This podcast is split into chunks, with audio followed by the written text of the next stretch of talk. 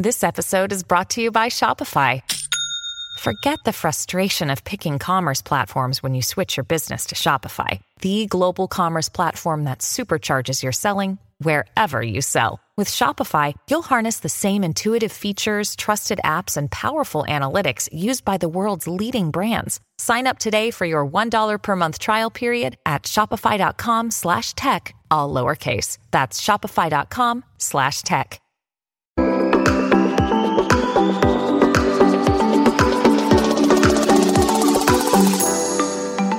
Hi everyone, welcome to the Value Inspiration Podcast. My name is Ton Dobbe and I'm the founder of Value Inspiration. The purpose of my company is to help business software companies rethink what can be to become remarkable again. The goal that I have with this podcast is to inspire new forms of value creation by sharing compelling ideas and stories about the potential that we can unlock when technology and people blend in the right way. So, my strong belief is that we can think big, and therefore we should. Doing so will help to create a better world for all of us. And this podcast is all about that.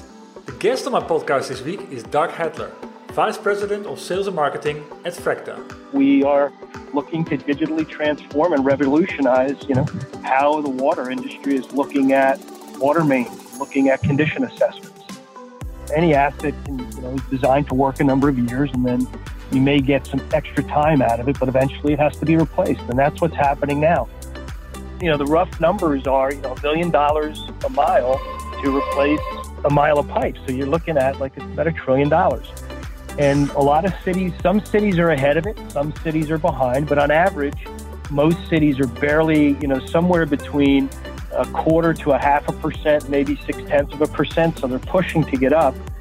Yeah. Uh, the, the, the struggle they have is we have a very, very wide socioeconomic and demographic spectrum anything you're going to do is going to put pressure on the, on the ratepayers to pay higher rates. We're at a point where we, can't shy away from it. This is Doug. Beyond sales and marketing, Doug brings many years of experience as a management consultant, environmental regulatory specialist, and as a civil environmental engineer. He's a published industry expert and feature speaker on environment, sustainability, compliance, and risk. He earned a bachelor's degree on environmental science and an MBA from Rutgers University.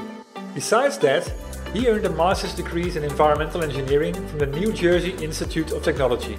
I got intrigued with the headline on Fracta's website Bringing Artificial Intelligence to the Infrastructure to Solve a $1 trillion problem. This is why I invited Doc to my podcast. We explore the growing issue of aging water infrastructure and why a conventional approach is not going to help. We discuss how technology such as AI is used to augment engineers and how that human machine combination brings exponential impact by preventing the waste of precious time, money, and water. By listening to this interview, you will learn three things. Firstly, that you should always keep challenging your approach. Your initial idea might be the obvious one, but looking at the desired outcomes in different ways might give you a better route to success. And if so, be ready to pivot. Secondly, why it is important to always keep looking around you for alternative markets you could deliver value to. There might be one that's easier to enter and to own right in front of you. And thirdly, how one of the largest roadblocks to get your solution to market can be inertia, especially in industries that have been working in similar ways for decades. So to get the podcast going, Doc, can you introduce yourself and tell the audience a little bit who you are, where you're coming from, and what Fracta is all about? Yeah, well, my name is Doug Hatler, and I'm based in the, in the eastern United States. I have been a practicing environmental engineer, management consultant. Lately, uh, last 15 years, I've been in technology, sales, service, and marketing. In Perfect. January of this year, I joined Fracta. Fracta is based in Redwood City, California, and we are bringing artificial intelligence to infrastructure. We, our initial focus right now is addressing the aging water main infrastructure in the United States, and we are applying artificial intelligence. The branch of artificial intelligence we're using is machine learning, and our machine learning algorithm looks for correlations between environmental factors, break history, and the pipe asset data and then identifies the likelihood of failure of a water main pipe over the next five year period. Wow. We are currently working with municipal and investor owned utilities throughout the United States, and our focus is that market. Perfect. I want to get a little bit uh, back into the into the storyline. I mean, what did you find in Fracta that, that inspired you? That you make well, why did you make the choice to go for for Fracta and work for Fracta in the first place? So I'm an environmental engineer an environmental scientist. Like I studied environmental science in undergrad, and I studied environmental engineering in graduate school. And I've always been involved with water one way or another. Uh, you know, we were cleaning up groundwater, contaminated groundwater when I first started in the in the mid 80s to late 80s, and then I moved into regulatory compliance around water, wastewater, stormwater, and a lot of different areas. And I had been watching what's going on in the water space, and I've been really wanting to get back to it. But I had kind of pivoted into the technology world, and I was focused on technology that was used for regulatory compliance for multinational global corporations, particularly particularly those in the chemical processing industry that are you know asset intensive, high risk, and heavily regulated. So I was out of work in October, and I got a call from a recruiter who told me about this really interesting opportunity with this company called Fracta, and it sounded fantastic. It reminded me of when I joined cloud a SaaS cloud computing company back in 2004 you know, when, you know, client server web applications were really just starting, but, you know, software as a service was really new technology, particularly in, you know, business to business. Yeah. So I just thought this was terrific. And I, and I had been with IBM for three and a half, four years, and I, I saw the emergence of Watson, and we were doing a lot of work trying to apply their focused the analytics tools that IBM was offering for areas in, in environmental health and safety.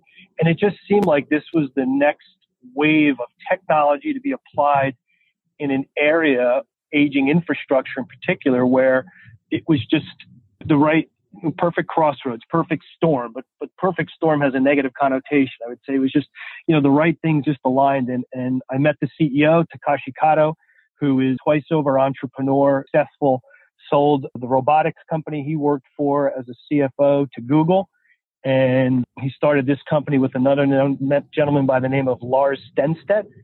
And, you know, it's an amazing technology. It works. And we are looking to digitally transform and revolutionize, you know, how the water industry is looking at water mains and looking at condition assessments. Yeah. And I just wanted to be part of it. I, I wake up every morning and you know, kind of count my blessings that they picked me to come in and run sales and marketing uh, cool. Yeah, it's been a fabulous five months. I can imagine. But going back to that, I mean, you have explained like what Fracta is doing, but what is the big problem they are addressing? And why is it so important that this technology is now there? I mean, what is broken in the industry? Yeah, so good. Let me address that. So in the United States, we have roughly 1.2 million miles of underground slash buried water main. These water mains range anywhere from, you know, one or two inches to eight, nine feet in diameter, depending on what, what type of pipe they are. The, the water mains themselves are the pipes that sit between the transmission system, which is where you treat the water and then push it out, and then the service lines. And the service lines are where the water is actually goes to the meters and is, is taken in by the consumer. The water mains are what sits under, typically sit under the streets and the roads and bring the water from the treatment plant to the, to the, the consumer. Well, these pipes in the United States, if you go back to some of the old cities, New York, San Francisco, you know, these pipes have been in the ground for over 150 years, in some cases 200 years.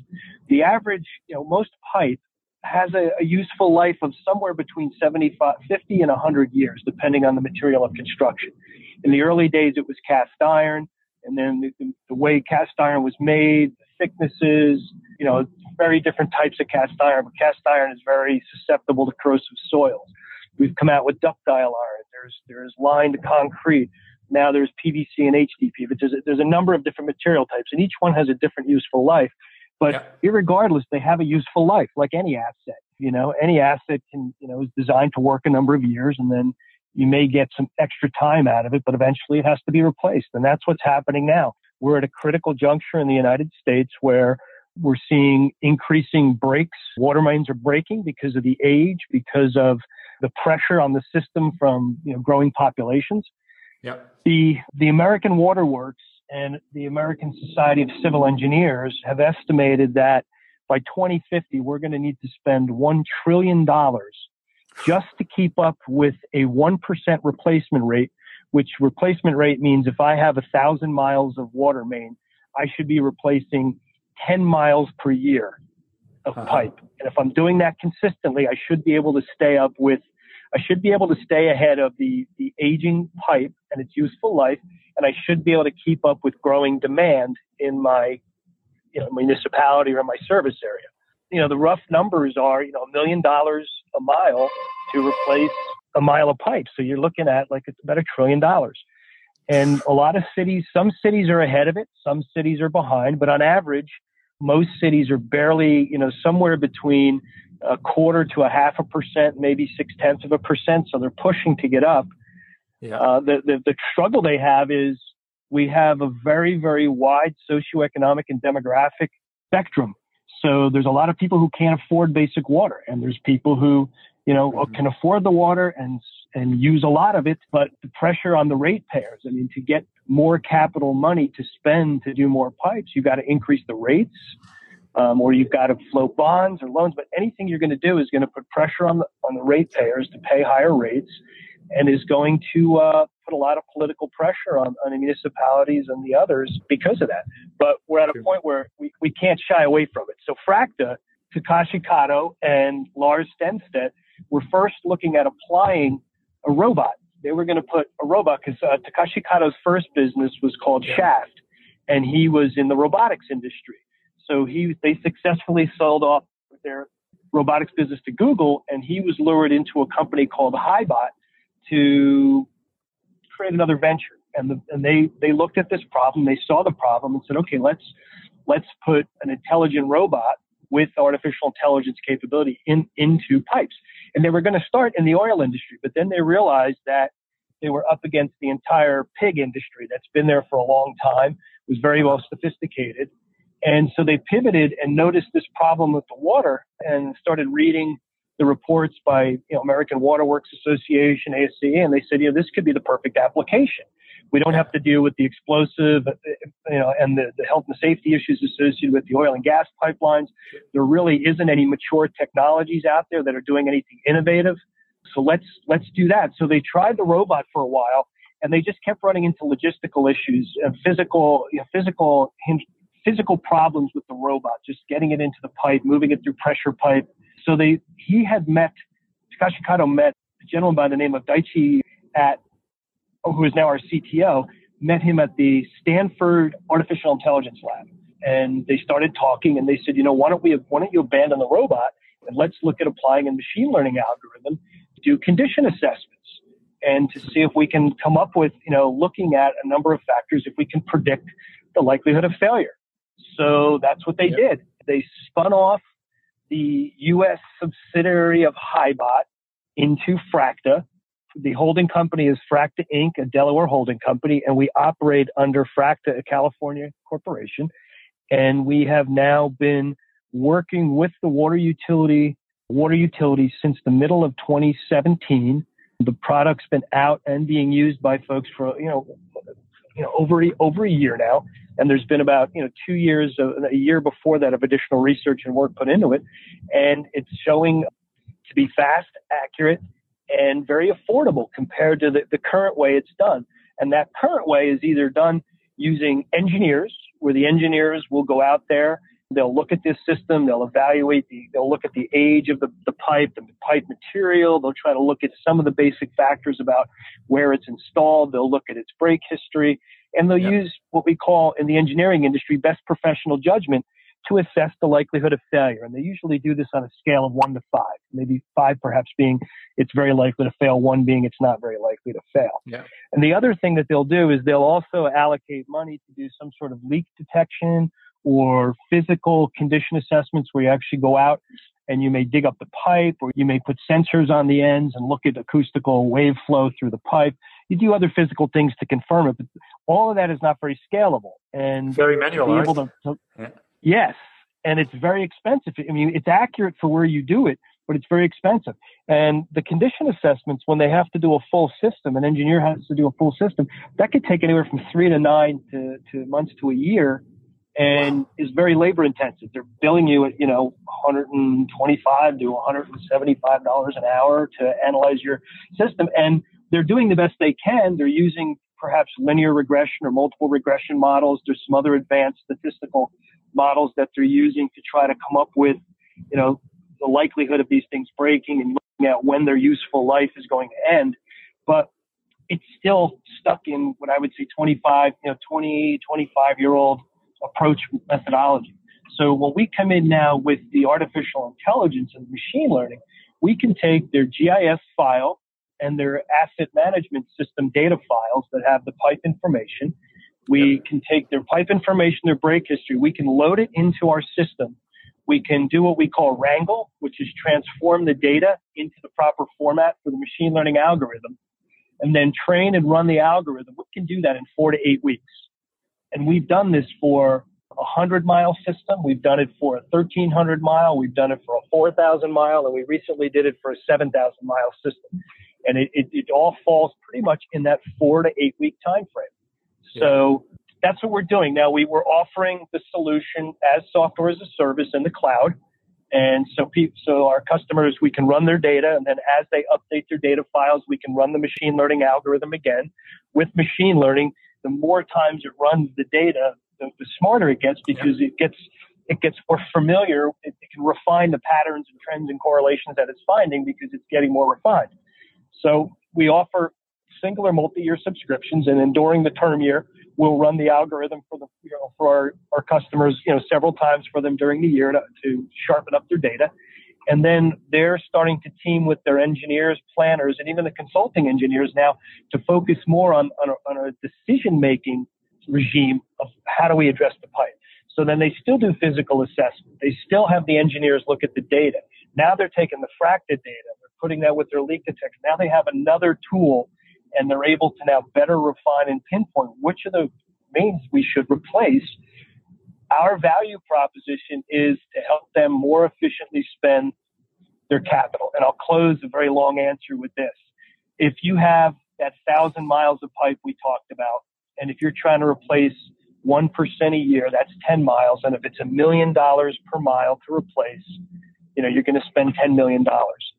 Yeah. 30 to as much as 90% of pipe that's taken from the ground because of the lack of really, really, truly accurate methodologies, 30 to 90% of that pipe that's taken out still has useful life.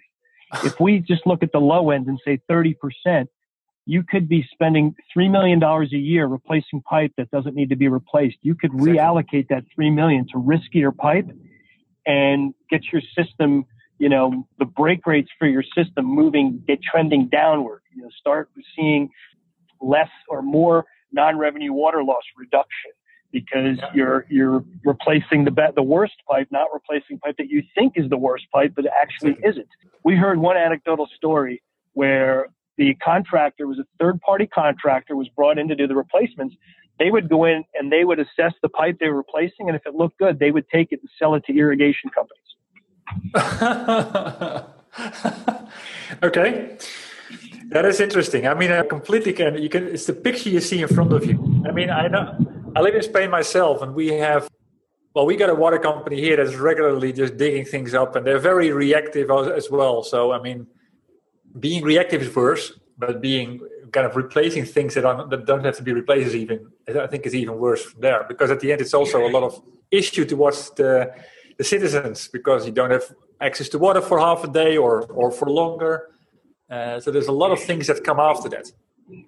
Yeah, and and it's not a knock any any negativism about the current water companies and the way they operate because they're operating how they know how to operate. And I exactly. think we all have to remember they are handling a consumer product. You know, yeah. we, we talk about the food industry, but they are handling a consumer product and probably the most ubiquitous consumer product on the market exactly. out there. Yeah. So they're going to be conservative. They're going to be risk averse because they quality and level of service is very important to them. They're doing a lot of due diligence, but what we're saying to them is, hey, there, this tech, wave of technologies come, this methodology now exists. Let's give it a try. And if it's wor- if it works for you, then sign up and, and you know, and let's let's keep going. That's true. That's completely true. That's remarkable impact uh, there to get. I can also imagine that all the people that were that are of course working for these organizations, for them dealing with yeah, be being rooted towards the real cause is going to be much more effective also and much more engaging to work as well. Because you're really focusing on the things that need to work. And yeah technology is helping you it's actually augmenting you to do that in the right way. Yeah and so what, what we're hoping is that you know using use of machine learning and hopefully Fracta's becomes the de facto standard for you know calculating likelihood of failure and, and using likelihood of failure times consequence of failure to come up with the risk scoring. You know, if, as you're moving towards a risk-based asset management program, you're going to have likelihood of failure, or, and you're going to have severity or consequence of failure. And if you use something like a five by five matrix, that means you're scoring likelihood one through five, you're scoring risk one through five. If your highest number is your highest risk, then five times five is 25, right? If you score, yeah, you know, 25, you're going to do something right away. If you score five, you're probably just going to monitor things. So the thing is, you don't want your likelihood of your consequence of failure is going to be based on your risk tolerance, your level of service, things that you're establishing that you're not necessarily calculating, you're establishing. Likelihood of failure is based on some estimate, an estimation. So what we're trying to do is eliminate inflation or deflation so that when you when you do your, get your risk scoring, it's it's as close to the actual, you know, close to the risk rating that you can estimate so then you can make proper risk mitigation plans. I get you. Yeah. I mean, I think it's also learning from, I think the system is learning from all the data that all your clients are providing, right? Or is it just kind of client by client, region by region? Yeah, I want to answer this very carefully, but each client has their own database, access to their own system, and only and has access to their own data. But the mm-hmm. algorithm itself has seen all the data. It's seen it not from the context of the, the, customer's name. It's seen it from the type of pipe, the age it was installed, its break history, and all the data that we put around it. So the model sees it as anonymous to who the water company is. And yes, it does, it does have the ability to learn. And we believe that after a certain number of miles, particularly if we've covered most of the major areas of the U.S., we could actually have a predictive solution that could help smaller utilities who don't have the resources to do this. We could actually help predict you know, help them build out their system geographically and predict their likelihood of failure. So we could be helping lift the, the, the tide of, of the whole ocean, so to speak. Yeah, exactly. Exactly. Yeah, that's another thing. The water that's just spilled and, and wasted. It's incredible. Once it's broken, try to try to stop it. So from the aha moment, I mean, what I've learned from your from, from what you just said is that the solution is now about ready. Well, the, the company started in 2015. First customers to go live middle of 17. So it's now a year in production. What were the, the, the specific things you throughout the whole uh, development cycle that that were that you focused on in order to uh, to get the, the value that it's delivering right now? Were there any special moment that uh, yeah that stuck out? You know, I came in in January, and a lot of I was fortunate, and I, and I say this every time when the group's together is I had a functioning platform when I came, and we were able to go right, begin right to scale. I think I think the first challenge was to pivot off the robots into the machine learning.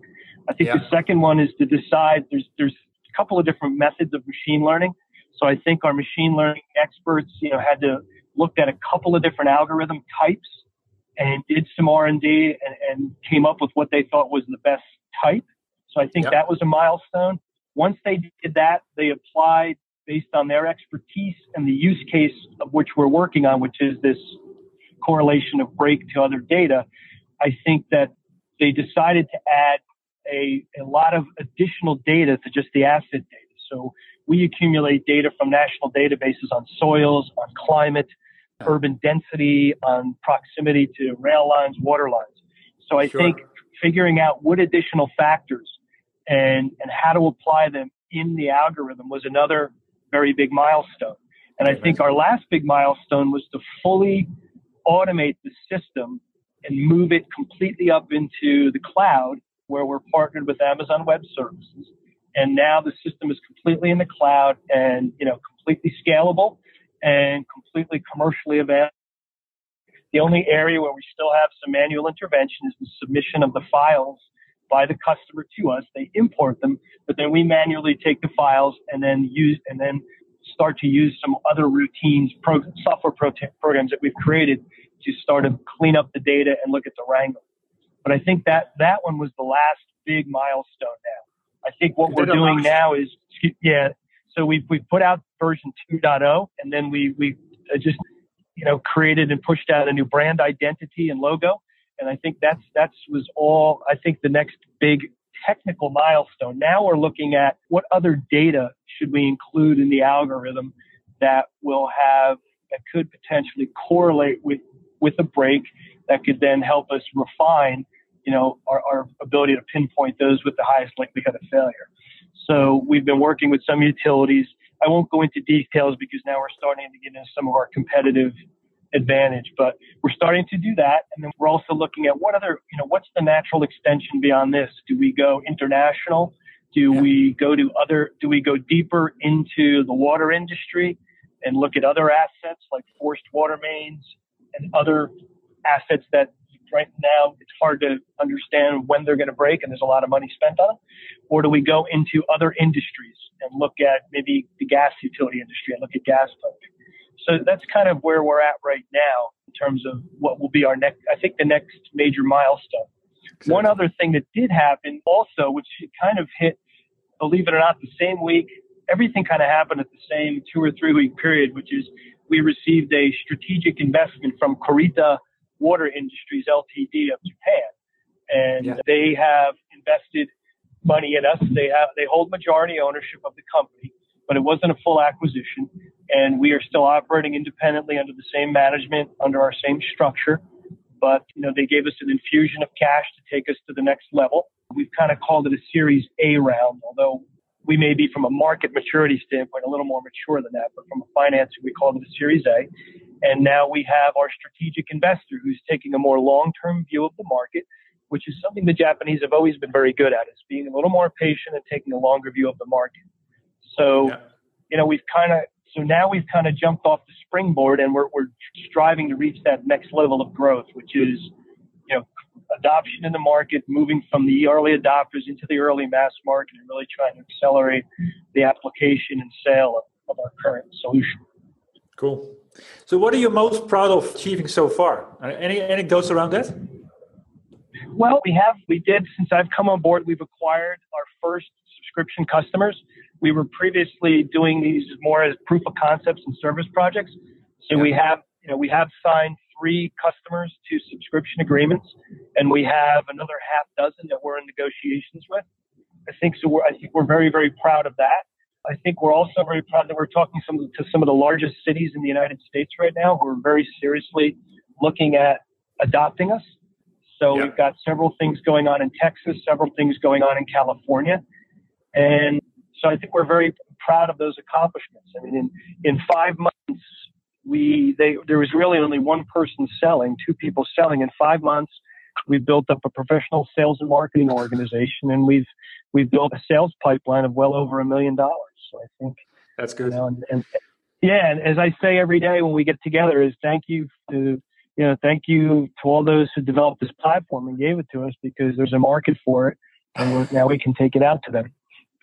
Exactly. You know, I think you don't get you don't get trillion dollar markets every day. No, no, and that's completely the way it is. Big every day. No, it's typically also the, the, the market awareness around this and uh, people talking to each other about, you know, the, the, fact that this is possible right now and that that it, it will deliver, yeah, results that you couldn't think of before.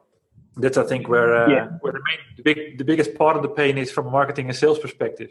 So I mean, if you look if if you would com- kind of quantify the impact that a solution like this has versus what, what people have been used to. Because what I've learned is that typically what you do is you you hire a number of engineers, you hire a number of consultants, and they just work for you and, and try to do the best possible job to to find the thing that needs to be replaced.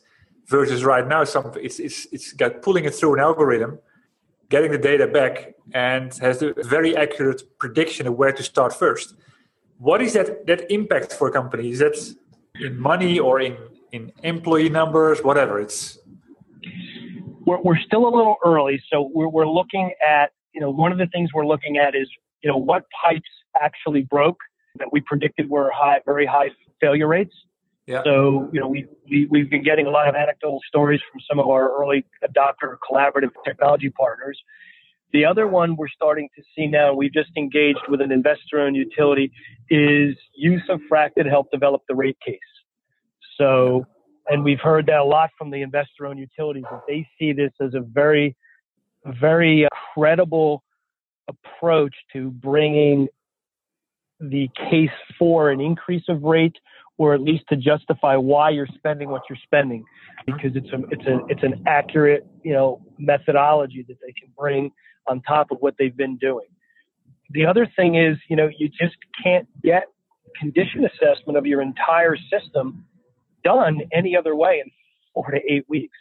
It just True. it just doesn't happen. Now you know the, the companies who have been doing it for us oh yeah we have all that that's no big deal. Okay so we'll say is, well, let us, you know, give us your data and let us run it. Let's compare it to how you're doing it. And let's see. Yeah. So where we've done that so far, we've shown to be either, you know, a few percentage points ahead of what they were doing or just completely shown that whatever they're doing was, was kind of, was a good attempt, but, but we can, we can take them on a better path. Right. Cause like I said, they're doing the best they can with the technology that's been there, but yeah. you know, improving it is always so that's why we kind of say we're fast, affordable, and accurate because that's really what we're bringing a condition assessment of your water mains from a likelihood of failure perspective in yep. four to eight weeks for, you know, uh, the cost of one of our subscriptions over three to five years will cost you probably, you know, about the same as what it would cost to do your, to have your consulting engineer have to come back and do a large project every five years for the rate case, right? You know, exactly. so it's, so it's it's relatively affordable, and from what we can tell and what the data is showing for the utilities that are using it, it is accurate. Uh, That's the most important thing. stories. Yeah, yeah, yeah. The, the thing that yeah, the thing that scares me. I mean, if you ask me what what what would keep me up at night about this is, we find out you know three five years down the road that we were wrong, and you know nothing is predicting as we said it would. But as all indications are right now from you know our oldest collaboration partners, you know our predictions are, are holding up pretty well, and we've seen a couple of cases where they rated it a, a one or two, we rated it a four or five, and it broke. So we don't we don't we don't like to be happy about breaks, but we like to be happy about validating a model. exactly. Yeah, that's what it's all about. So, out of all the things that you've learned so far, what advice would you would you give someone that's uh, responsible for yeah for a utility company to challenge? You know what we say to them is you know you've got nothing to lose by bringing another tool in your toolbox. No. so for instance we had screwdrivers. Well then the electric screwdriver came along or you know the electric saw you know every tool has an application and you can never have sometimes electric screwdriver or electric drill is good. Sometimes you need a hand screwdriver or a hand drill. So what we say to them is, how could, if this tool works, how could you not put it in your toolbox? True. And they come back and they say, you're, you're right, but I need to know that it's going to work. And then what we'll do is we will do a proof of concept or a pilot with their data. But that's really what we're, where it's at. And the other thing we like to make them assured of is that we're not trying to replace any of your existing tools. If you choose to replace one of your tools later, that's fine. We complement your asset management system. We complement yeah. your GIS system. We complement your hydraulic modeling system. You know, we complement your, you know, your economic modeling or your financial modeling tool. We just give you what we think right now is the fastest, most accurate, and affordable likelihood of failure that you can bring into your planning process. Yeah. And they all look at us and go, "You're right you know. Yep. So, and then then what happens is they come out is well, we'll wait till, you know, we're we're we're going to be mass market or laggard. We're going to wait till it's everybody adopts it and the cost is all the way down, or they're going to say let's do a proof of concept. And then we've had some of the smaller utilities that, that don't have the rigorous decision making process of a very large municipality or city and the bureaucracy. They say, yeah, well, I get it. How do I, where do I sign? They just sign up. What it's also about, there's so many tools out there, and they, they are there for a reason. But they came from a, with a different mindset. I mean, you're talking about the asset management tools, about the, the GIS systems that are available, the, the, the Esri, maps, etc. But they're all about the process and, and the data itself. They don't do anything with it in order to yeah to do the prediction part. I was recently talking to a different entrepreneur in a different sector, and he said, you know, these systems out there are typically there to hold the water. It's a cup that holds the water, but there's no one that really does something with that water. And this is what you're doing. You're using it as the fuel to well, to get insights out and well augment the uh, the people that are responsible for keeping it all alive to do it in a far better, you know, faster and a more affordable and, and, and in a much better way. Is that correct? So did you hear what I said? No, I, okay. I did, and and I think that is you know that's the whole concept behind this whole new push into big data and analytics. Exactly. You know, when I was at IBM, one of the things I learned is you know you have descriptive analytics, which is looking in the rearview mirror and telling you how you did or, or what happened. Then you know people are moving to predictive analytics, which is you know if I know this and I apply whatever, whether it's machine learning, statistics, if I have this, I can predict that. So I can project my curve out into the future and tell you which where I'm going to be going. And the third wave that's coming is is prescriptive, which is I had that, I'm going in that direction, but if I'm going in that direction, if it gets to this point here, turn left. If it gets to that point, turn right. And when you turn right, don't only do that, but do this, right? And exactly. that's where some of the, the, you know, the in process systems where you're talking about, you know, the SCADA systems and the, the PLC systems and the, the systems that are running the processes, that's where machine learning is, is starting to move and help in that way to, you know, get you to, to that, that prescriptive capability. So you can avoid, you know, avoid a situation. So what we're bringing now is we're starting to bring the predictive capability and then the, the prescriptive side of it, you know, is coupling it with your hydraulic models and coupling it with your operational data to then make decisions about not only what pipes to replace, but maybe we should be reducing flow to this pipe because we can't replace it right now, but we know that if we know that if we put too much flow through it, it could burst. You know, so it's bringing all that together. Yeah, that's interesting and fascinating to see what's what's going to happen in the future. So, I mean, if you, are a company that's a business software company and you're developing, is there any advice that you would or any new views that this this, this whole process have provided you that you would give an advice to an ISV that wants to go in similar direction, maybe in a different industry, that you could give some advice on that, like what to do or what not to do? You know, I think the folks that came before me that went through the robotics period probably have a better perspective on a technology. Yeah. But I think you shouldn't go into this business because we don't want competition. So don't come into this business. That's my first advice. but I really, for me, I, I don't know. From a technology standpoint, you know, I guess I would say that if you look at where we, we made our pivot from, you know, the idea that you had to have a physical robot or some sort of entity in the system. I mean, maybe that's not necessary. So now, you know, is there a way? Let's look at oil and gas. Is there a way to apply this now where they don't have to put the pigs in the system? They don't have to do certain things. So I, I think what this does, and this is, I'll, I'll say it this way: artificial intelligence and, and, and in our case, machine learning, it has arrived. It's the use case that you need to look at because we are in a bit of a hype cycle. But you know, look at the use case, and if the use case lends itself, you know, if there's been similar use cases where it's been applied, then there's there's and it's working successfully, then you know, why not extend that? So in our case, condition assessment of an asset. Well, you know, you can do a condition assessment of a pump, a valve, a meter, you know, a gas, a gas line, a water line. So it, it's that it's not. You know, I wish I had something more profound for you, but that's that would that's my answer to to that question. No, I get your point, and I I, I agree with that. And I've I've heard it a couple of times right now that kind of starting to apply it will give you new insights, and maybe even if the initial insight that why why you started to apply it yeah is still valid. It might give you other clues that that gets you into in, yeah into new in a new direction that may be even more valuable. And that's i think something that's that's worth exploring for everybody. Yeah i mean little and little things like okay so we you know we ran it for this one municipality and they looked and saw this one strip of areas where you know the pipes had had a higher likelihood of failure. and looking at the map and looking at the looking at the pattern, it's like, oh, that's that's near the that's near the rail trails. Those pipes are close to the rail, so whether it's you know the you know the electricity that's coming off the rails or it's to, to the loading when the when the trains go by, but the likelihood of failure, you know, by these train tracks was higher. True. True. And people probably recognize, may have known that before, but did you really, you know, did it, did it really sink in? Now, when you look at it, and you see a pattern there on the map. You know, it, it kind of makes sense.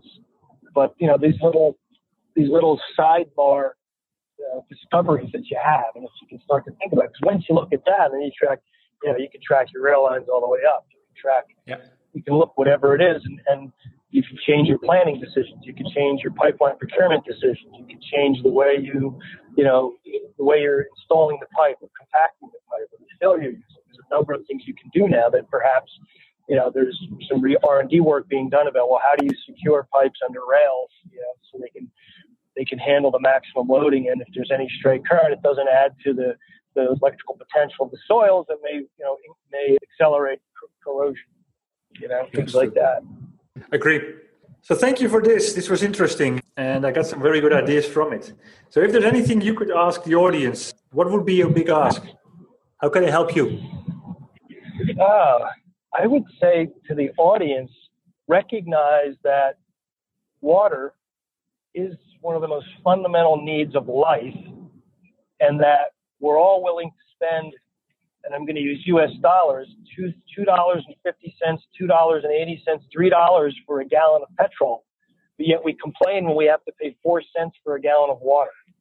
We could live with it in the grand scheme of things. We could live without petrol. You can't live without water.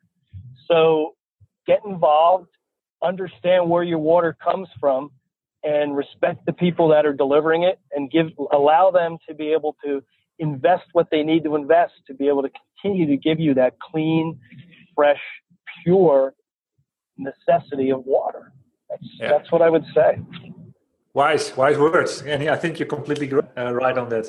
So, where can people go to find more about uh, Fracta, to, to find more, well, to connect with you, to say hello? I'm a prolific LinkedIn user. So, you know, Doug, D O U G, Hatler, H A T L E R. You'll find me on LinkedIn. We've got probably close to 4,000 connections and growing all the time.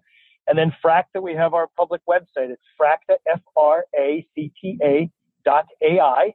We've just recently launched a new website. So we have a resource page where we've been starting to post the articles that have been coming out about us and about AI and machine learning.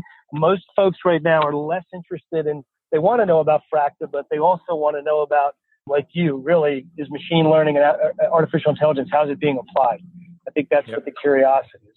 But our website, you can try me on LinkedIn, and then we'll be at various conferences in the U.S. throughout the year. Stop by and say hello. Okay. We'll certainly do that when I'm in the US. But thanks for this, uh, Doug. It was helpful and yeah, insightful. Thank you. Yeah, you're very welcome. I appreciate it. No thanks, Doug. The pleasure was all on my side. And for everybody that's listening today, Thank you for tuning into this podcast. I had the honor to speak to Doug Hatler, Vice President of Sales and Marketing at Fracta. The goal of this podcast is to share compelling ideas and showcases to inspire what can be when technology and people blend in the right way.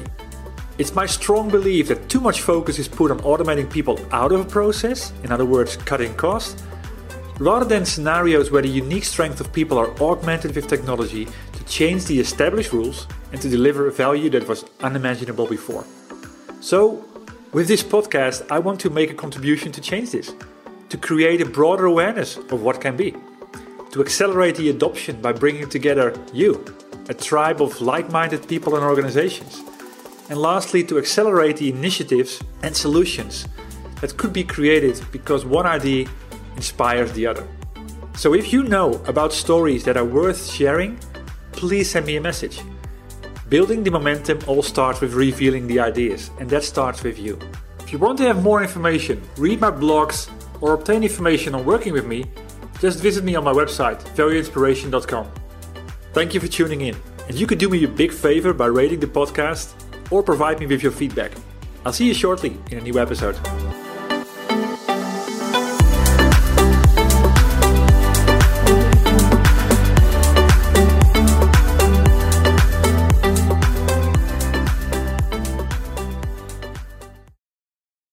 That's what ransomware is all about. It's psychological pressure. Ransomware, when your computer's hacked into and your data held ransom. Attacks are on the rise, and Russian gangs are making billions of dollars. The moment I got that message, I knew our greatest fears that we ever have are starting to come true. The post Cold War era is over. Dot com, the hacking. A new season from Crowd Network with me, Katie Puckrick. Just search for dot com, that's D O T C O M, and subscribe.